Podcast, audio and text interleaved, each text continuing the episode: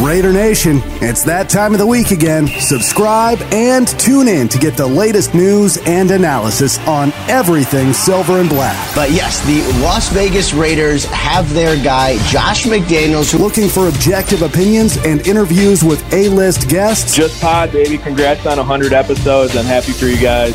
Keep doing your thing, and thanks for having me, man. It was a blast. Look no further. You are listening to Just Pod, baby, a Las Vegas Raiders podcast. Brought to you by Sportsnot.com. The prime thing is you have to win. You have to win. Otherwise, you can't be a success in professional football. And now your host, Evan Groat. Hello there, Raider Nation. It is time for Just Pod Baby, a Las Vegas Raiders podcast brought to you by Sportsnot.com. I am Evan Groat, your host. Please follow me on Twitter at eGrow5. And before we go any further, make sure you click the subscribe button so you don't miss any of the new upcoming shows. Now, I am back after a two week hiatus from the show. We took a trip down to Florida, as you know, those of you who follow me in the show was beautiful down there, of course, hot. Spent some time at the beach over by Sarasota, Siesta Keys. Beautiful there, first time there. Visited Mickey Mouse, of course, with the kids. Had a really good time down there. Uh, don't know what I'm doing here in New York. Sometimes I question myself, what the heck am I doing here living in New York State, Western New York, Buffalo, where we get all this snow, and I could be down there in sunny Florida. But anyhow, that's a story for another time. We're back here, uh, back on the grind with the show. And speaking of the grind, we are in the thick of it now. And by it, I mean NFL draft season. We, we've got mock drafts coming out here left and right, top 30 visits going on, and the rumor mill is in high gear. It is really one of the most exciting times, uh, one of the most exciting events, I should say, of the year in the NFL, besides the actual games, of course, that we get to see on the field. But right now, the reason why I think it's such an exciting time is because everyone is zero and zero right now. Hopes are high.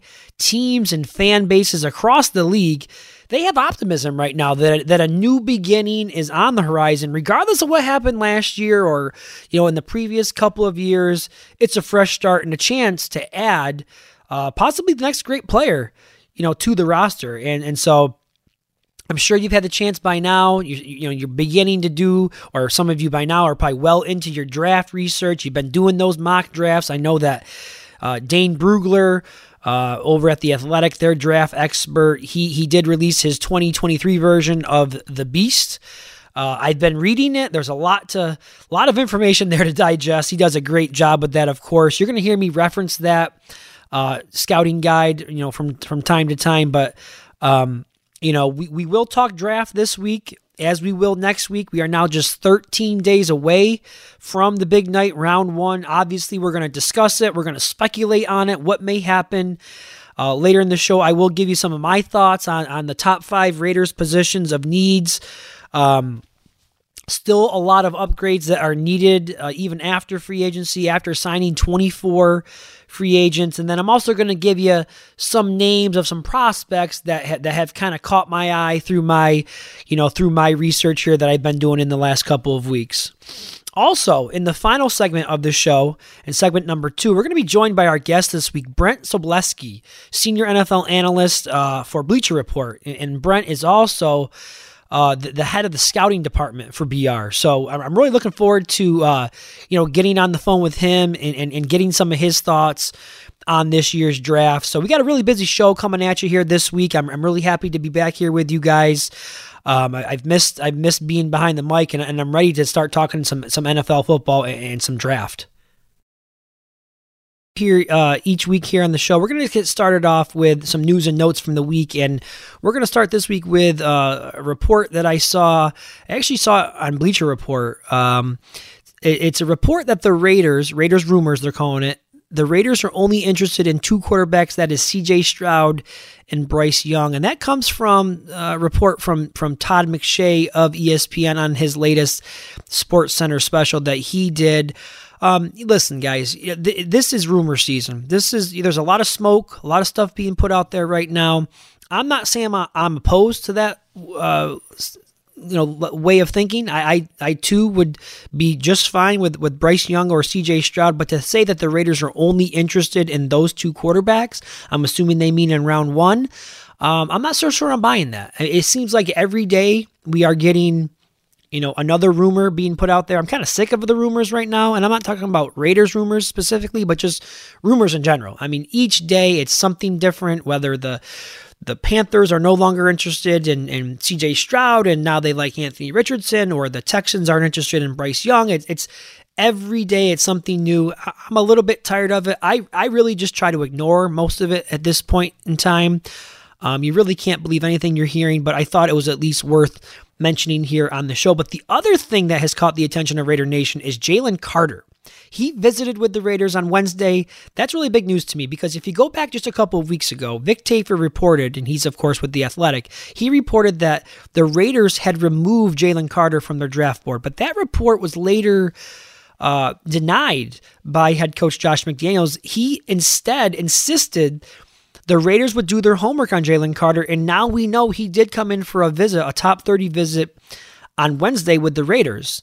Now, after the quarterbacks, there is not another storyline that is as big as Jalen Carter and where he might go in this draft and where and how far he may slide if he slides at all. Now, Dane Brugler has him listed as his number three overall prospect on his top 100.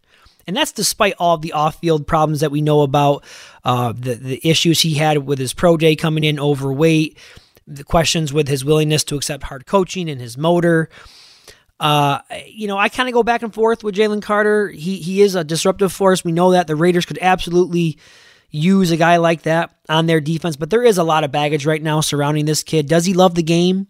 You know, do the Raiders have the proper culture and environment in place to support a guy like Jalen Carter? Those are some of the questions I think need to be asked. And on top of all of that, can you trust the kid to make the right decisions off the field? I don't need to remind any of you out there listening of the Henry Rugg situation. That all occurred. I'm well aware that that occurred under a, a, a totally different coaching staff, general manager, team president.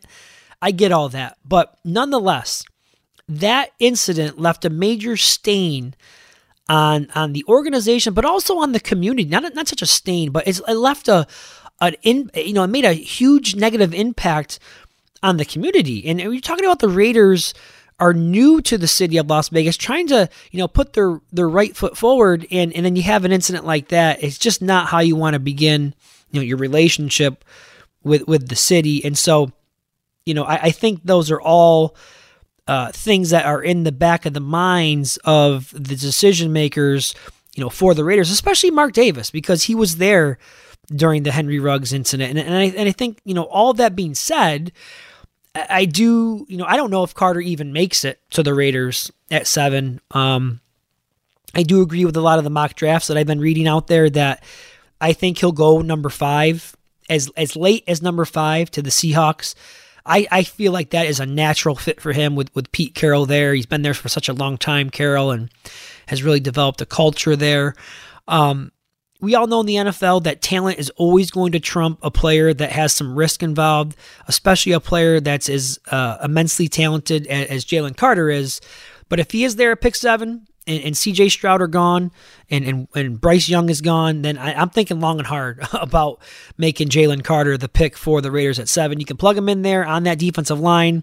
And if his mind is in the right place, if his heart is in the right spot, there's no question that he makes the Raiders defense instantly better.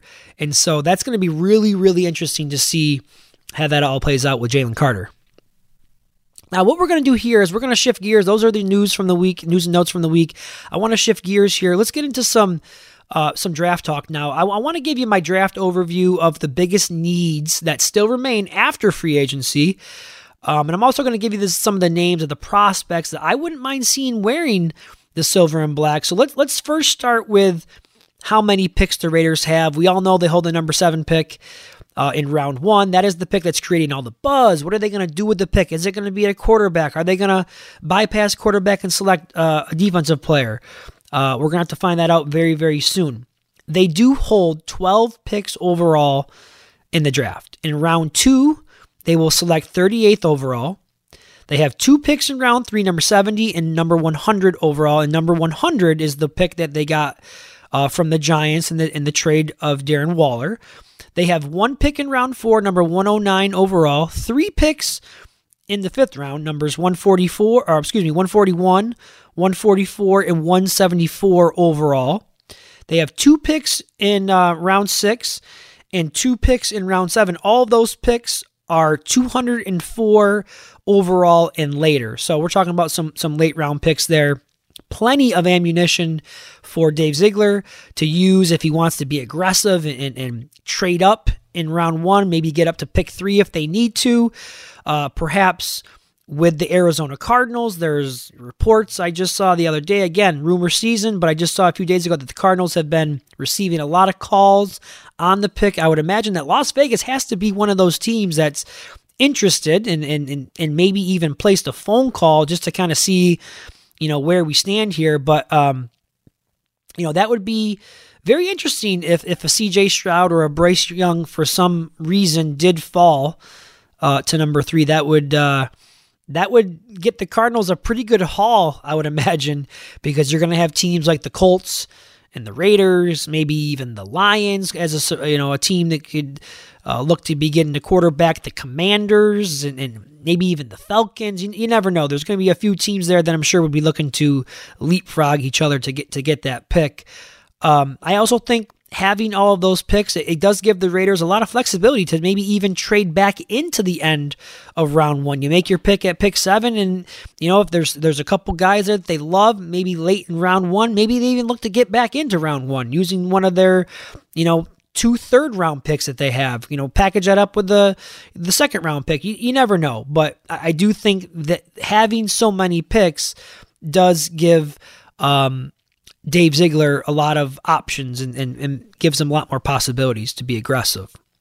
Now, as far as the needs are concerned, I, I think I think things have kind of stayed the same really um, as before free agency. I, I, do think they created a, a need at tight end when they traded Darren Waller, but my list here that I have top five needs, and this is in no particular order, so don't think that I'm ranking them, but um, the first one on my list, uh, and I'm not moving on from cornerback. I listed cornerback as one of my top needs going into free agency. I still think it's a need. I, I know they signed a bunch of secondary players, but you know, including Duke Shelley and, and David Long Jr. Um, but, it, but it's just been far too long. I've said this before since they've had a legitimate, really good, reliable cornerback that you can just, you know, the type of guy that you can put out there and you know is going to hold it down in his side of the field this year's cornerback class, I keep hearing it's really deep. There's a lot of depth there. Um, Dane Brugler from The Athletic has six cornerbacks in his top 36 uh, players overall. So if, if you're a team that's in need of a cornerback, then this is the year that you could you could land one. We saw the Nate Hobbs experiment um, in 2022 when they moved him outside to corner. It, it didn't go well. Part of that was because he did struggle with injury but I prefer to see him move back to the nickel, um, which is the package that most teams are playing this, you know, the majority of the time, anyways. So it's not like you're taking him off the field. Um, it's where he had all that success in his rookie year. Um, and, and, outside, when you look at the roster, when you look at what they have at the position, outside of Nate Hobbs, and, and maybe I'll even I'll be generous, I'll throw in Sam Webb because I, I do think the coaching staff likes him. But other than Hobbs, there's nothing else there. there. There's no building blocks there in the secondary. And I and I'm not going to put Duke Shelley and, and David Long Jr. into that category because they are both players that are going into year six of their career. You know, I, I know they're not they're not over the hill, so to speak, but you know these are guys who, uh, you know, 26 years old. I mean, I know they got a couple good years left, but I'm talking about foundational pieces here, impactful young talent um, th- those are the type of guys that I'm talking about. So, um, some of the prospects now, depending on the mock draft that you've been reading, y- you've probably seen cornerback is is a common pick, a common selection for the Raiders in round one, and I would be perfectly fine with that if that's how it played out. I would be totally okay with cornerback being the pick. The top two options on most draft boards are Gonzalez out of Oregon and, and Witherspoon from from Illinois. I like both players. I, I think we're kind of splitting hairs in, in my personal opinion. Um, you know, Gonzalez has the better measurables. If that's what you're into, he's got the better combination of size and speed. Um, he's got more length. Um, and, and I think you know that does give him the ability to to match up with the bigger, faster NFL receivers. Uh, while when you look at Witherspoon, you know he's a little bit smaller, coming in at five eleven. Uh, but he does make up for that that lack of size with with his style of play, which is is real. You know, he plays with physicality, loves to compete. Uh, from what I read, according to his coach Lovie Smith, called him the toughest guy on the team. So if they waited, uh, if they decided not to go cornerback, and, and let's say round one, let's say they went quarterback or, or somewhere else, offensive line, and they wanted to wait until the later rounds of the draft. Uh, I think one of the guys that is interesting uh, is is Emmanuel Forbes from Mississippi State, and I'm going to tell you the good first. He, he's he's six foot tall. He's got really long arms, really good length, um, and he's got a nose for the ball. Nose for the ball. Josh McDaniels spoke in a press conference not too long ago. I think it was just before the combine, if I'm not mistaken, and he talked about needing to create more turnovers. And, and that's what Forbes did really well at the college level 14 interceptions in three seasons at Mississippi State, 35 PBUs. So he has the elite ball skills. And the thing you love about him is he knows how to finish with the ball in his hands. He returned six of those 14 interceptions for touchdowns. So you love to see that. Tell me, tell me right now the Raider secondary could not use an impact player like that. And to top it off, to top off the good things, he's a burner. He ran a 4.35 at the scouting combine in the 40 yard dash. Now, for the bad, for the bad is I weigh about 10 pounds more than this guy, and I'm 5'7. so he weighed in at 166 pounds at the combine. He actually added a few pounds, uh, got up to 170 for his pro day, but I mean, he's rail thin. So that is a major concern. I talked about Gonzalez being able to match up with some of the more bigger, faster, physical receivers in the NFL. I'm not sure that Forbes could hold up against those same types of receivers. But again, he is an intriguing prospect. Moving over, uh, moving on to my next um, need. I'm going to go offensive line, okay? And there, that's no that's no surprise. It's not a hot take. In particular, I think they need a, a right tackle. Now, I don't care that they re-signed Brandon Parker or, or, or Jermaine Eluemunor. Um, and, and, no disrespect to either one of those guys. Eluemunor, he's been really vocal, if you follow him on Twitter, really vocal about how he feels about people that doubt him and his abilities. And I really do appreciate the confidence that he has in himself. He's been talking a big game out there, and I really do hope he backs it up because if he backs it up, that's going to help the Raiders. But I I don't know if he's he's not you know he's not the answer at right tackle. I can't sit here today and say that he's the answer for the next couple of years at right tackle. He he's been in the league six years now. He's on his third team, and you you just don't all of a sudden become like the guy in year seven at, at the age of 28 going going on 29 in December. So I'm sorry, I, I just I just don't see that happening um, you know, can the combination of, of Parker and Eluemunor can they get you through a season? You, you, you throw in Thayer Munford Jr. Can the three of them get you through a season at right tackle? Sure, they could. But but you got Jimmy Garoppolo as your quarterback now, and and I think it would be wise to think about beefing up that offensive line, particularly at right tackle. Now, I also don't think it would hurt to bring in another interior offensive line. They squeezed a lot out of Alex Bars last year. They squeezed a lot out of him last year, made 15 or 14 starts, excuse me. Um, and when he only made 11 starts in his previous three seasons, so he he already exceeded that uh, last year in one season alone. Now I think when you look at him along with uh, Dylan Parham, they most likely are penciled in at the top of the depth chart as far as the guard positions go. I think we saw enough out of Parham to know that, you know, to assume at least that he can be a or become a competent starter in the league. But there's definitely room for an upgrade on Alex Bars. I think, you know, maybe in later rounds three, four, or five, you could maybe look to grab a guard. But some of the old line prospects I mentioned. Uh, with the cornerbacks, depending on the mock draft you read, you, you may have seen offensive tackle be the pick in the first round as well. And and you know, I'd personally I'd rather they wait on an offensive lineman. Um, you know, let's say they they they pass on a quarterback and decide to go defense in in, in round one, then I could see them, you know, maybe looking to add the next best uh, offensive tackle in round two. And if that's the case, I'm looking at guys who have experience at right tackle true right tackles. Um, you think back to Alex Leatherwood. He was kind of a tweener. You know, was he a guard? Was he a tackle? And if I'm not mistaken, he spent some time playing left tackle at Bama. And I, you could, I could be wrong. I'd have, to, I'd have to go back and look at that. But you know, making the transition from from the left side to the right side, from guard to tackle, that's not easy to do in the NFL. That's not easy to do in the NFL. It didn't go well for Leatherwood. Um, so I think if they're looking to to draft someone and you're looking in rounds two or three, um, one of the guys I like uh, is, is Dawand Jones from Ohio State. Um, massive human being, 6'8, 374 pounds, huge wingspan, 87 and 7 eighths wingspan. That's incredible. I mean, that is enormous. And he's a mover in the run game. How could you not be when you're 374 pounds, right? But second team All American, played in really big games at Ohio State, Plenty of experience at right tackle, as I mentioned, 25 starts um, in his final two seasons at Ohio State. Uh, so I like him. Number three on my list of needs, linebacker. Now, have you looked at the names of the current linebackers on the Raiders roster? If not, let me refresh your memory. Here we go Curtis Bolton, Darien Butler, Divine Deablo, Luke Masterson, and I'm not sure if I'm going to pronounce this right, but Kana'i Mauga. I'm not even sure if I'm saying that right. Some some guy from USC. I've never heard of him. And the newly signed free agent Robert Spillane. So you tell me, does, does, does anybody jump off the page at you on that list? That is an underwhelming group of linebackers.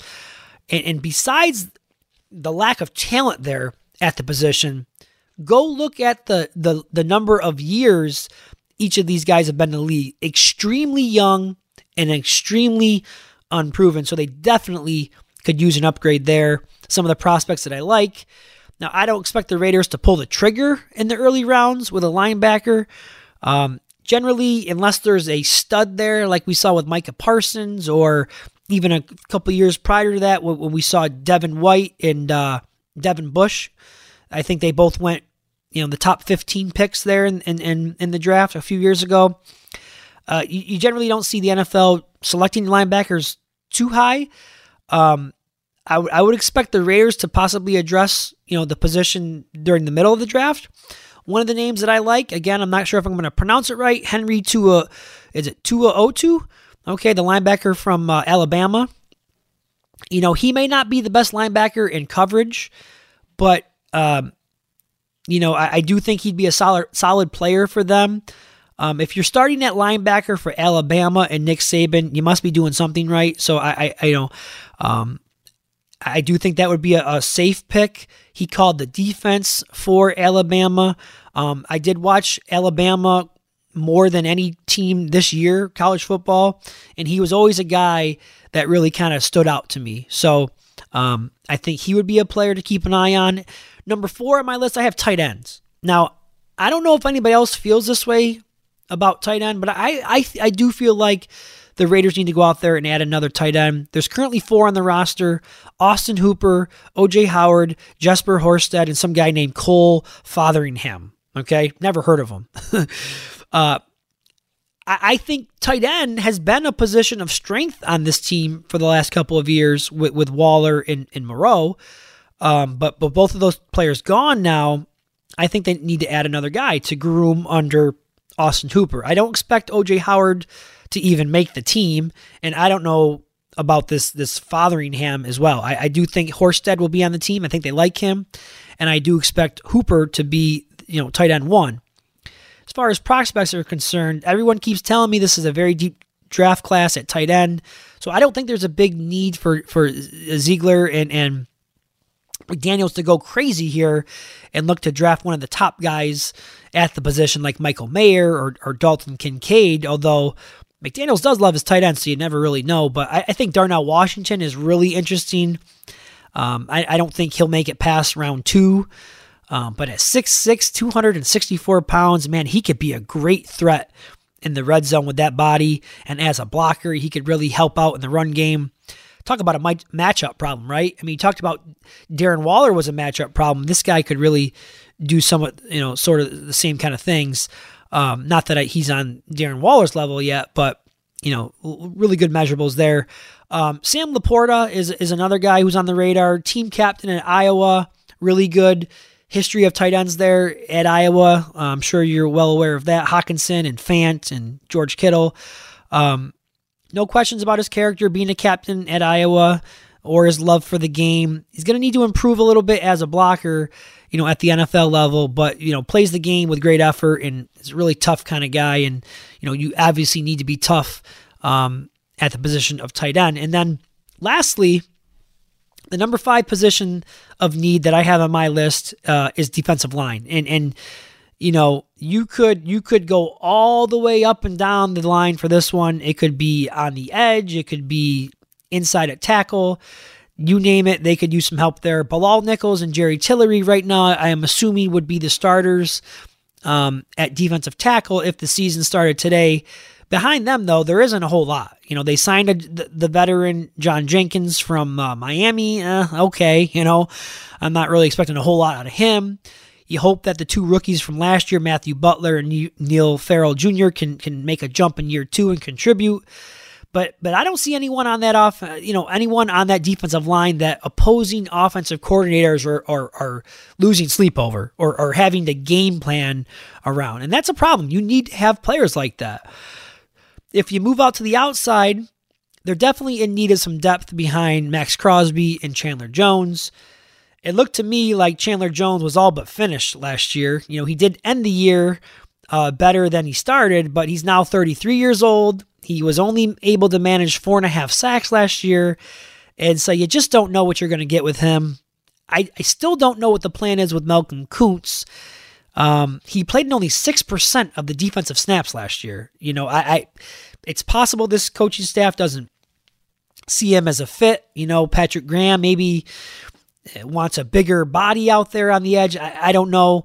We'll see what happens with Koonce and if he gets more of a chance in 2023. But 27, 27 is the number of sacks that the Raiders had last year. That was 30th in the NFL.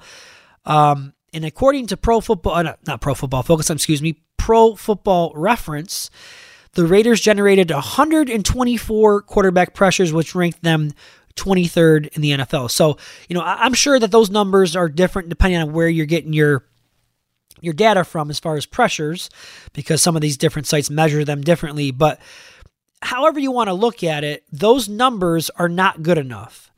Um, they did not affect the quarterback well enough last year, and, and that's a problem. You combine that with a poor secondary, and you can see why the Raiders had the 29th uh, ranked passing defense uh, uh, in the NFL in 2022. So it's definitely an area where they need to upgrade. As far as prospects are concerned here, I mentioned Jalen Carter at the top of the show. I would be more than okay taking him at number seven. I know there's risk there. I don't know if Ziegler has the luxury of investing a top seven pick on, on, a guy with character concerns, but man, he is a game wrecker. And I think if you're going to take a risk, you, you may want to do it with a guy like him. You know, other guys that I liked when I was when I was watching the Senior Bowl coverage, that kid out of Wisconsin, last name Benton, I thought he was outstanding at the Senior Bowl. Um, another team captain. I know I keep pointing that out, but I think it's something that you know, would, would is attractive to NFL teams. I thought he used his hands really well, and I, I was when I was reading um, Dane Brugler's draft guide, I learned that he has a background in wrestling, which kind of I think helps explain his his hand usage and things like that. But you know, if the if the Raiders do miss out on one of those top defensive tackles in the draft, a, a, a Carter or a Bresee or a Calijah Kancey, maybe even uh, Mazi Smith, you know, who's ranked up there in the top five guys in the position. I would really be pleased with, with Benton um, out of Wisconsin. If, if you haven't, if you're not familiar with him, go check out some of his tape. On the edge, I think this is a pick where again you can wait. I, know, I know it's a premium position. Uh, but because of that, if you want to get one of those top guys, those top five players, you're going to need to invest a first round pick in one. And I just don't know, it, unless you're trading up again into the back end of round one, I don't know if you're going to be able to get one of those top guys. Um, and outside of Will Anderson, you know, there's not one that I that I really love right now that I've kind of fallen in love with. I think when you look at guys like Tyree Wilson and Lucas Van Ness and Nolan Smith and Myles Murphy, um, they're all projected as first round guys right now. Um, but but in my opinion, and I'm no expert, but I don't consider them to be home run guys. You know what I mean? I they they all have things that you like as far as maybe the combination of size and speed, but they also all have some some some warts as well. So I would be weary of, of using you know a top 10 pick on some of these guys. Perhaps later in the draft, I would be okay with that.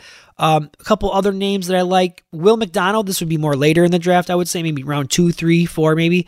Uh, Will McDonald, another player I liked at the Senior Bowl from Iowa State, had a lot of production in college.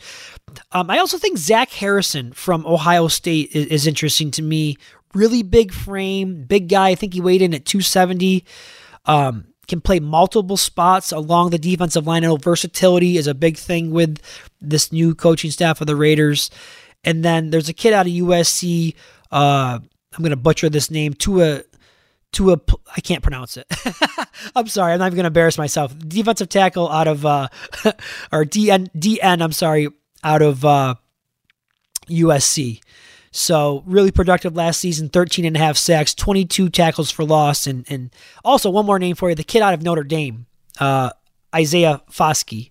Okay, Foskey, 22 sacks, um, in his last two seasons, he had 11 sacks in 2021 and then 11 sacks in 2022. Seven forced fumbles. Okay. That's something, again, I talked about McDaniels wanting to create more turnovers, get their hands on the ball more. He does that. So you need players that can do that. Ran a 4 5 8 40, and he weighs 263 pounds. So he's a, a guy that's big and can move. So those are some of the prospects that can most likely be had in the middle rounds of the draft.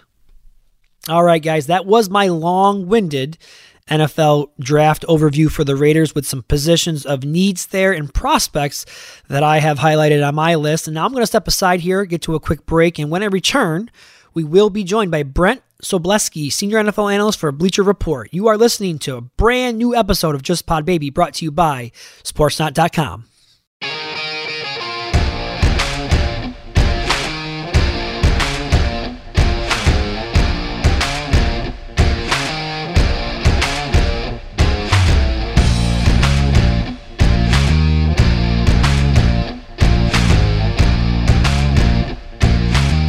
back, Raider Nation. Just Pod Baby coming at you. A couple weeks off.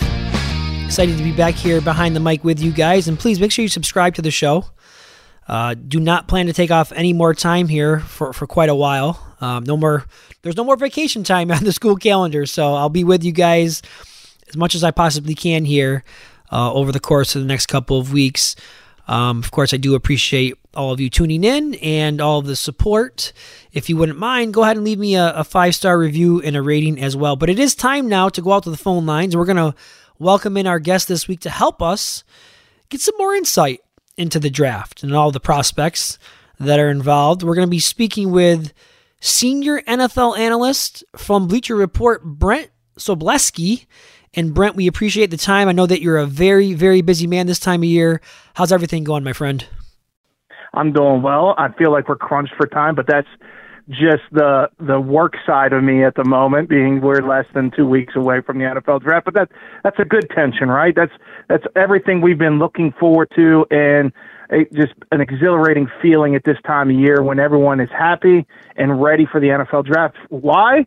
Because you every NFL fan, it doesn't matter who you root for, is actually hopeful at this time of year and only this time of year. Absolutely. It's like a clean slate for all, all 32 teams in the league. And I think that's why it's become such a, a huge event uh, on the NFL calendar. And, and for you, for guys like you who cover the league, and I know you're doing a lot with the scouting department over at Bleacher Report. I know this is like, this is like your Super Bowl. So this is all the work that you put in all year long comes to the, you know finally comes to a head here in the next couple weeks. So let, us get right into it. Before we get into some of the draft specific questions and get some of your insight into some of the prospects, I, I want to get some of your general thoughts on on some of the moves that were made by the Raiders. Uh, General Manager Dave Ziegler. It's been a busy offseason for him. Moved on from Derek Carr, traded away Derek uh, Darren Waller, excuse me, signed 24 free agents in free agency, and it kind of kind of signaled the rebuild in Las Vegas. What has it been your takeaway from all that's been done with the roster in Las Vegas? Well, it's almost a do-over season, right? And I don't mean that in a negative way. I actually applaud Josh McDaniels for coming in last season, thinking he could work with available talent and trying their best to make that work. Obviously, it did not, and hence why you have turned over this offseason. Once you reach the point where you realize that you're just basically beating your head against the wall, time to really have an overhaul of the roster. I understand how how ingrained people like Derek Carr and Darren Waller were with that organization, with that community, and just overall solid football players. But at the same time, if you continue not to find success, and I'm not, and just barely playoffs like we saw two years ago, that's not success in the NFL. That's just uh, slightly above mediocrity. Then you need to change and go in a different direction. So I actually what the Raiders have done. I like that they bring in players they're familiar with. This is things that we've seen coaching staffs basically in every single trend, whether we're talking about Jimmy Garoppolo or Jakobi Meyers, you know, guys that know Josh McDaniels, know this, and they're going to come in and help others really set up, especially for success. Key is this you still have holes where where do you go to address them to make you a better and stronger roster overall from one to fifty? And I think that's the real question mark for the Raiders when in the top ten and throughout the rest of the draft itself. Yeah, you you nailed it. I think you made a lot of great points there, bringing in some guys that you're familiar with. Um, you know, I, I for one, and I think a lot of Raiders fans were not surprised to see Jimmy Garoppolo, you know, be the quarterback that they they went after uh, after you know the news of, of Tom Brady's retirement. Um, but you, you, mentioned the draft. Let's let's get into the draft a little bit. You talked about a lot of holes to be filled. You know, I, I just kind of started my draft prep uh, this week, really trying to get to know some of these prospects a little bit better. I'd like to get what are your overall thoughts on this year's draft class as a whole? You know, maybe strengths or weaknesses, where maybe where there's some some depth and some and some value. First thought, based on the way you phrased it, is too late yeah, I'm a little behind schedule. I'm a, I'm a little behind schedule this year. That's for sure. no, it's just it's one of those things. Uh, it, it, it can be overwhelming. It absolutely can. And when you look at this from a macro point of view, I think there's some interesting aspects of this NFL draft. I think you you have the quarterbacks, which obviously is a very big part of this conversation and what we could potentially have with guys that are legit first round talents compared to last year, where only one ended up in the first, not just in the first round, but in the first two rounds. And yet we have four guys I think that could very well and should very well go in the top 10. So that's a huge change in, in, in the year to year cycle. Uh, the other one being wide receiver. We've seen really strong wide receiver classes the last few years. This one is deep again, and you can add talent and multiple different skill sets, but at the same time, you're lacking that true top end uh, target. Uh, you have guys like Quentin Johnston, you have Jaxon Smith-Njigba, you have uh, Jordan Addison, very talented guys, but mostly they're just outside that top 10, if not top 20 range. And finally, if you're just looking at a position where you better go find veteran help because it pretty much stinks. I would lean towards safety. Once you get past Alabama's Brian Branch, who's probably the only one that could sniff the first round, it is just a very poor class overall, not just with depth, but athleticism overall. There's very good, few good talents available. So if you want that backline defender, and in today's game where it's more important than ever based on how many uh, shell coverages we see, an emphasis there uh, to slow opposing uh, passing attacks. To me, the to me that that's the one area where you may have to go look elsewhere to really address it and make your defense better. So you mentioned the quarterbacks, and and and as most cases, as, as you said, you know, quarterbacks usually dominate the conversation. That that's happening again this year, um, as we're now about two weeks away from from uh, round one. I expect Bryce Young and CJ Stroud to go one, two. I'm not sure which order that'll occur in, but I do think they will be the top two picks of the draft. So I want to ask you if you're picking for the Raiders, okay, and, and let's say Anthony Richardson and Will Levis are both sitting there at seven, and, and the Raiders are going to take a quarterback. Let's say that they've made their mind up, they're going to take a quarterback. Which one of them are, are you selecting at that position? Well, it's interesting you actually bring that up because I actually have an article coming out tomorrow, and it's the, the title of it is Anthony Richardson or Will Levis, who's a better bet among NFL drafts tier two quarterbacks. Now, that's a loaded statement, first of all, in the title. Yep. And obviously, you want to be a little provocative to bring in readers uh, because I don't necessarily see them as tier two, specifically Anthony Richardson, which kind of alludes to my answer. But looking at it, what's fascinating about this uh, this entire quarterback class, and, I, and I'm just going to bring up a general statement here because I, I this is what I, what I find most interesting near the top of this class. You could legitimately have four different quarterbacks go one, two, three, four, and yet in every situation where they land, it could be QB one on that respective team's board. That's how fascinating this class is. There's no Trevor Lawrence. They're very talented guys. Don't get me wrong. These are these are guys that can be franchise quarterbacks, but there's no clear cut top guy. Now I know it seems like we're leaning towards Bryce Young, and that at least for the Carolina Panthers. But if you're asking me, and I'm looking from a perspective in you know a macro point of view again, what I see is four quarterbacks who have varying skill sets and could have varying degrees of success in the NFL. And, and, and I'm sure it's people out there rolling their eyes and saying, well, no, duh, that's the case every year. But look at it this way. When you have Bryce Young, right, he's an outlier amazing talent, right? Plays the position better than anyone in the class, and that's why he's potentially deserving going number one overall. But still, he's an outlier. He's not the he's smaller than guys like Kyler Murray, Russell Wilson, Baker Mayfield. We've never seen that before, right? You look at C.J. Stroud. Uh, to me, a wonderful talent, the most polished of the group, with both his mechanics and his consistency, his ball placement, his accuracy overall just a guy that operates so well within the offense. Now the question had with him has been always been, how's he going to operate outside of structure when things when he has to reset reset in the pocket and and still work in rhythm. That's questionable. Not wonderful against Georgia, but let's see it on a more consistent basis. Will Levis, 24 years old, has a howitzer strapped to his uh, right shoulder. You know, he's a guy that had a down season, a lot of talent around him left. He tried to do too much, did not perform well. Questions about his decision making and accuracy. And I, I left Anthony Richardson last for a reason.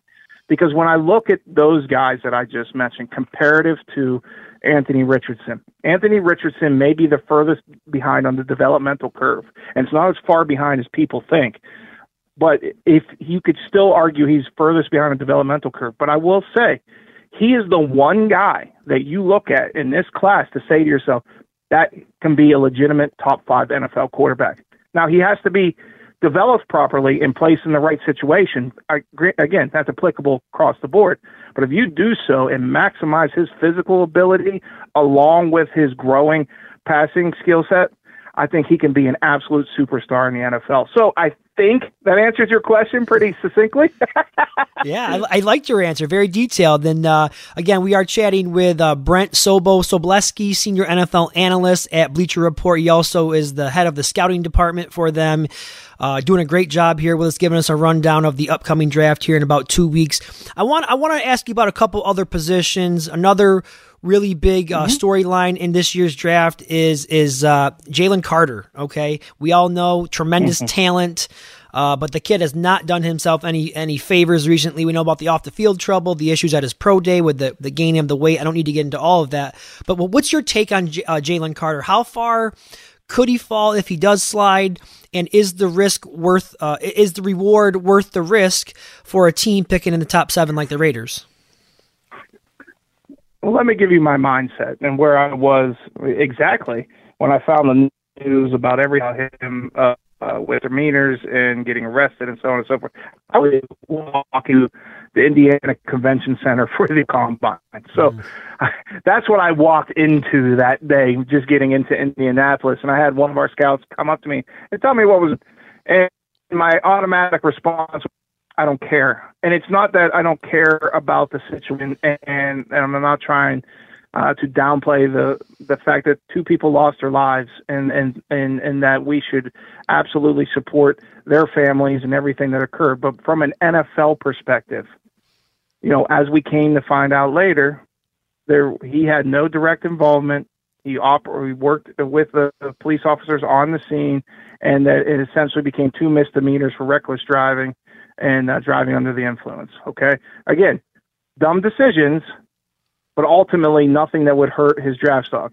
And and when you look at it from purely an evaluation standpoint, from, from a team perspective, now mind you, what type of players we've seen come through the NFL, who guys who have gotten monster contract extensions in recent years, whether we're talking about Deshaun Watson, Tyreek Hill, or Jeffery Simmons.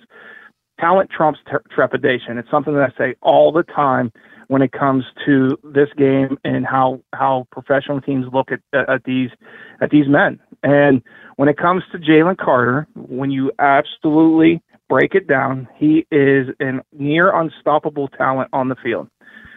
If if there's questions about work ethic, I think it really comes down to more so where he lands than whether he can actually fulfill his talent anywhere. By that I mean do you have a good locker room? Do you have the right coaches around you? Is he going to be in a situation where there's temptation on and off the field?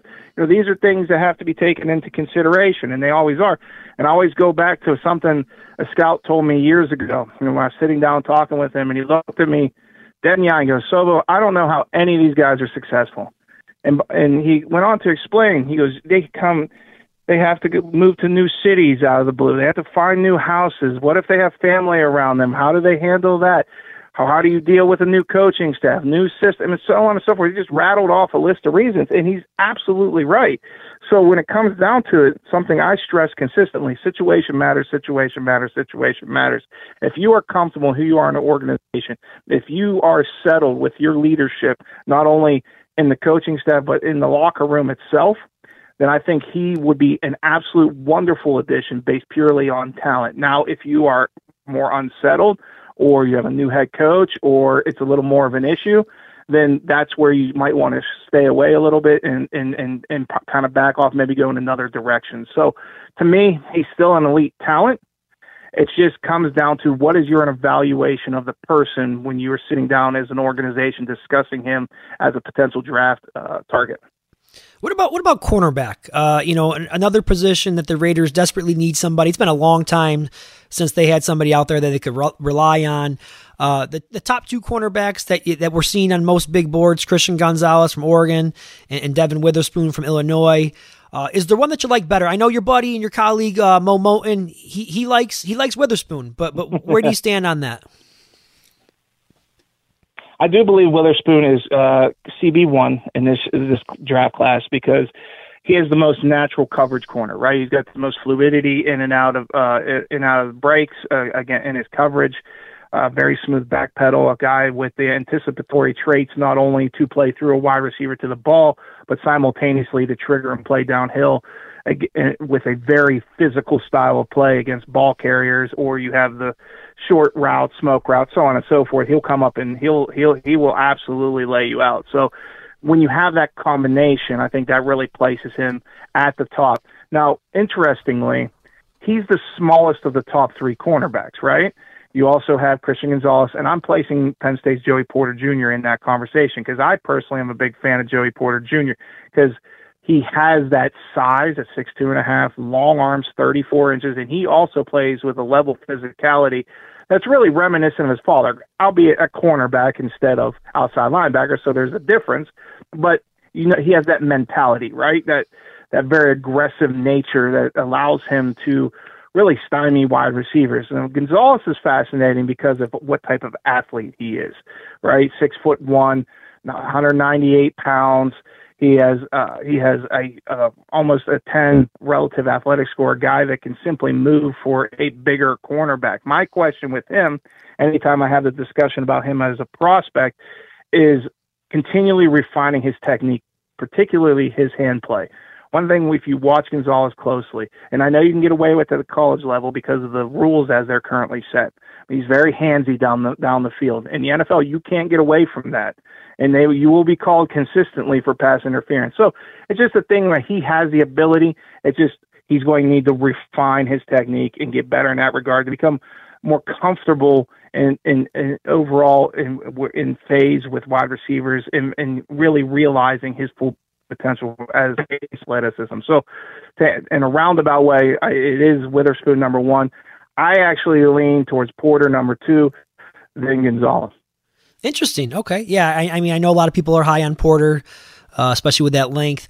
Um, you know, beyond let's say beyond those top three guys that you just mentioned, um, I know I know the position overall cornerback is, is one that's it's viewed as being a little bit deeper um, in this year's draft. Is there anyone that you like that maybe? Would be you know worthy of a, a, later draft pick, like perhaps in round two, three, or even round four that you, that's been catching your eye throughout your uh, you know your scouting.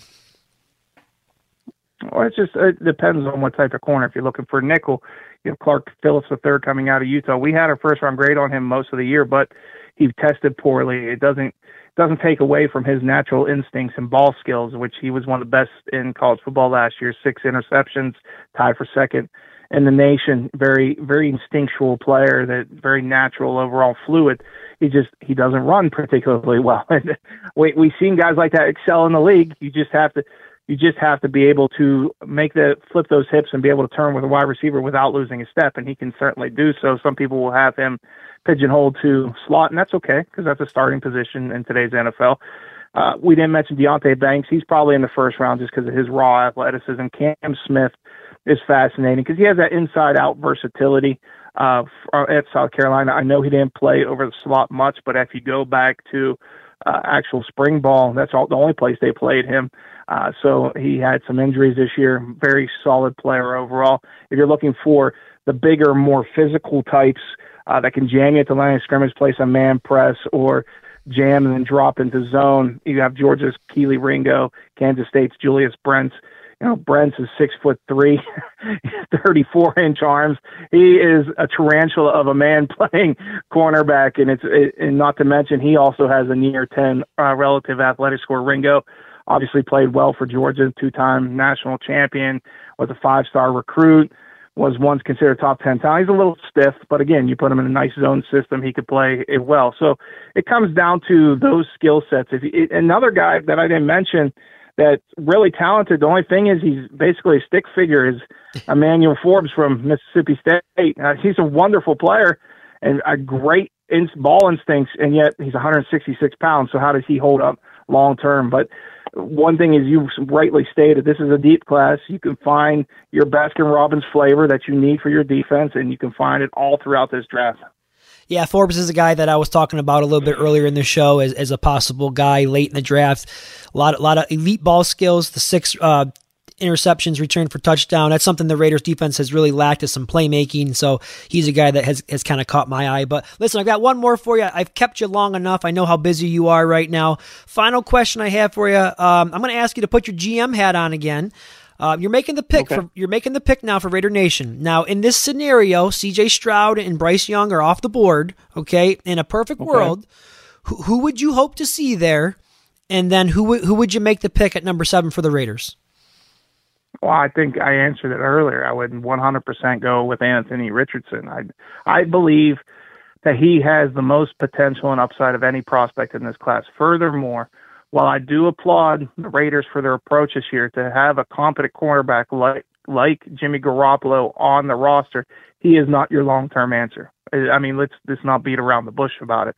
He can win you games or at least keep you within games and play within the system but you want someone that's actually special, and Richardson has that potential. So I know some people won't like that answer, but at the same time, if he's available, I think you jump all over it. If not, I, I would even trade up potentially for him for the third overall pick with the Arizona Cardinals. But if Oakland staying stays pat, uh, stands pat, excuse me, and you're looking at corner specifically, I know in Bleacher Report this week, our mock draft, we had Christian Gonzalez there, albeit Witherspoon was off the board a pick earlier, so kind of give some context there.